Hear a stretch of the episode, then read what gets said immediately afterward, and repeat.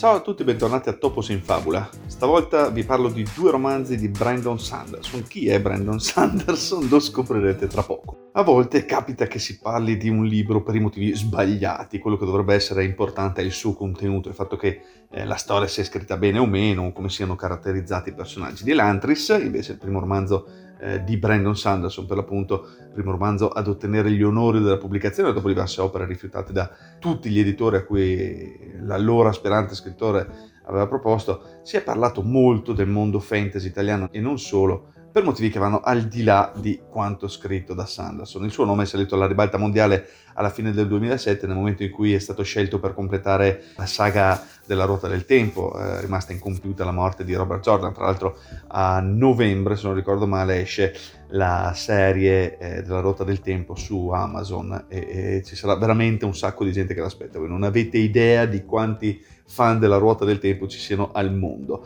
Quella scelta ha trasformato Sanderson da un giovane promettente a uno degli autori più importanti di questi anni. Ovvio che gli editori non americani abbiano iniziato a tradurre le sue opere.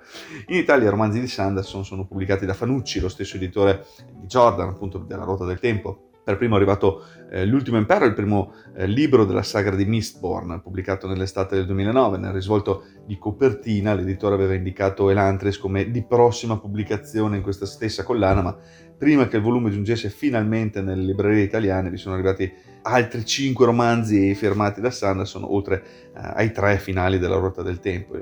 Quattro anni di attesa per un libro già annunciato sono tanti e nel momento in cui Elantris è arrivato in libreria i lettori hanno eh, avuto la, la, spiacevole sorpresa di trovare un prezzo molto alto, difficilmente comprensibile anche paragonandolo a, a quello degli, degli, altri romanzi dello stesso autore.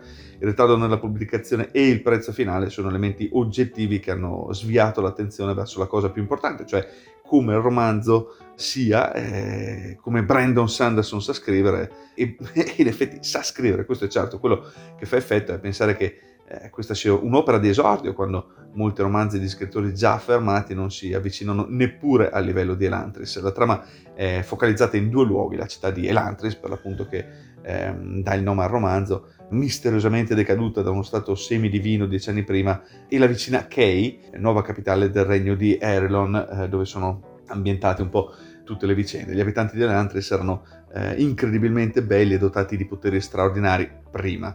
Dal momento della sua misteriosa caduta la città accoglie eh, solo reietti, fra questi si trova all'improvviso anche il principe Raoden, eh, re al trono, e, e, promesso sposo della principessa Serene di Theod.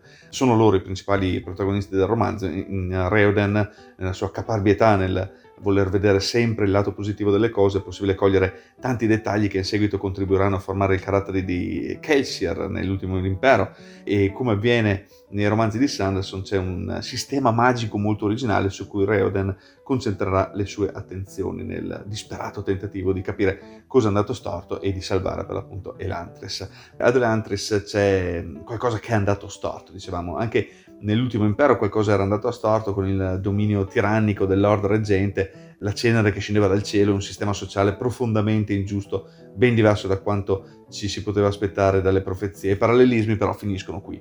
Raoden è seriamente limitato dalla sua condizione e se la sua forza morale e quella dei Kelsier ehm, si equivalgono, lo stesso non si può dire per le azioni spettacolari. Non ci sono equivalenti dei duelli allomantici perché qui la la magia non è più un vantaggio ma una limitazione, è altrettanto convincente però e cercare di capirne i meccanismi o come adattarsi a ciò che consente di fare è una sfida notevole. Nella vicina Kay, eh, Serene è impegnata per conquistare un suo posto in una città instabile che guarda con diffidenza le donne e che è minacciata dalla presenza di Rathan, un sacerdote segretamente impegnato nel preparare l'invasione di Erelon da parte del vicino impero di Fjorden. La trama di Serene è legata a intrighi di corte che si giocano su più livelli con Aedon, il, il padre di Raoden, il cui trono è tutt'altro che saldo, eh, lei che non accetta il ruolo passivo ritenuto normale per il suo sesso e le tensioni con Wraithen che continuano a crescere. Volendo questa parte più politica si potrebbe accostare per certi versi al Pozzo dell'Ascensione, il secondo libro della saga di Mistborn, o al Conciliatore con tensioni interne alla città e possibili minacce da fuori.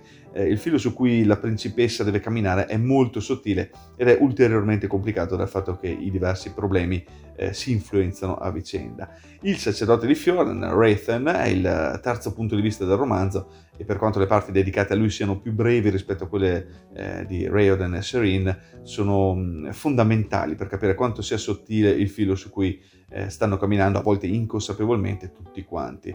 Serene lo percepisce senza dubbio come un pericolo, ma la cosa diventa sempre più ambigua man mano che il racconto va avanti, anche perché non tutti i personaggi sono quello che sembrano. Una nozione questa che il lettore dovrebbe sempre tenere bene eh, a mente, eh, specialmente leggendo Sanderson, alla riprova arriva quando meno ce lo si aspetta, con un finale capace di imprimere una notevole accelerazione, una storia sempre affascinante, ma ehm, a volte talmente tattica da sembrare una partita a scacchi.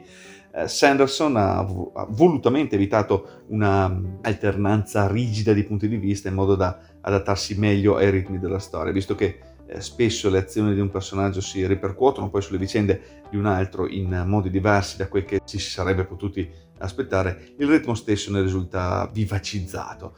La mancanza di informazioni certe, la necessità di agire pur senza sapere cosa sia giusto fare, eh, il potere nelle varie modalità in cui può essere esercitato, la manipolazione degli altri, il fanatismo, le paure inconsce sono eh, tra i temi principali del romanzo, ma non solo, un po' di tutta l'opera di Sanderson, almeno fino ad oggi.